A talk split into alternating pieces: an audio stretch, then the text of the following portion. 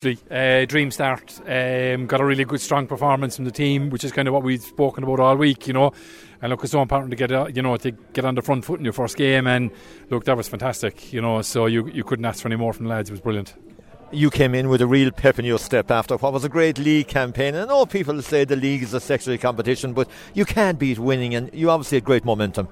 Yeah, look, I suppose we'd found a few players, you know, like uh, like John Barrett and uh, you know William Buckley came back into the fray kind of late after the Cork under twenties, and you know we found a few different fellas on the panel as well, which kind of made the, the competition, you know, and that's important too that your you know that your panel are push, pushing for places, and and you know look we discovered a lot in the league, you know, so and, and developed a few players as well, so like it was really useful, like and and to win without you know Mags and Sherlock was massive, like you know, so you know, so it was great.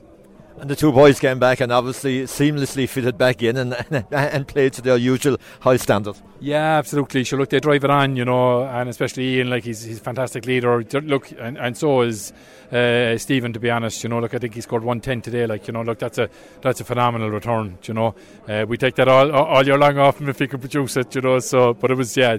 Look, they they, they led by example, which is great. Paul, what looked like a decent first half, a really good first half, turned into a great first half with those two late goals.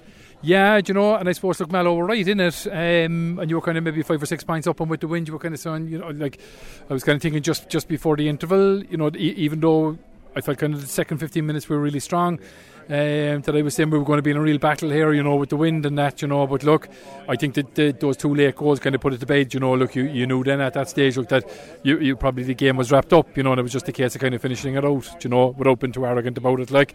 But um, yeah, really turned turned the, the game on its head and you have enough of really good, strong, experienced players to be able to very much handle a situation like that. I, I doubt if there was any doubt in your mind that they wouldn't be capable of doing that. Yeah, look, I, I suppose look, we spoke about it before before the, the game, you know, in terms of the big games and stuff that that we have played in.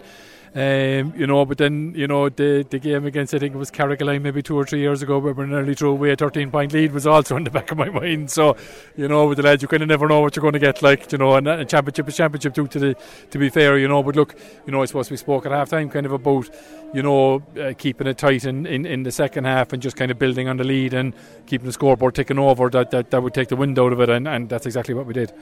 And when you're in ticking over mood, a goal is a bonus score. Brian Hayes said up Ethan to me. Yeah, fantastic, you know. But like, uh, geez, I thought Ethan was unreal today. You know, the number of possessions he had, and you know, he did a lot of good stuff with the ball as well. And I think he ended up with two goals actually. You know, so um, and again, look, that's uh, that's a really good return for him. But he's been in super form, like. You've two local derbies now to look forward to. Douglas and St Michael's a real cracker. Douglas winning by a point late on. So I think you've St Michael's next and then Douglas, both and Páirc Uí Rinn. So it'll be very much a, a local affair. Yeah, absolutely. You know, and look, we, we played Michaels a lot over the last few games in challenge matches and stuff, and they've been really, really strong. And they've given us a game every time, like, you know, so look, I don't underestimate what's ahead of us either, you know. And Douglas are uh, kind of a different animal this year, you know, they have a lot of players back and you know, like defensively they're very strong, you know. So there's two big challenges ahead of us, you know. So like, look, great to start off on the front foot, like, but you know, we've two other games to look after as well to come out of the group, like, so we won't be taking any of it lightly. And obviously, you will say, as usual, you'll take every game at a time. But no doubt, finally, Paul, at the back of your mind, you've been in four the last six county finals. You want to get back there and you want to win a third one.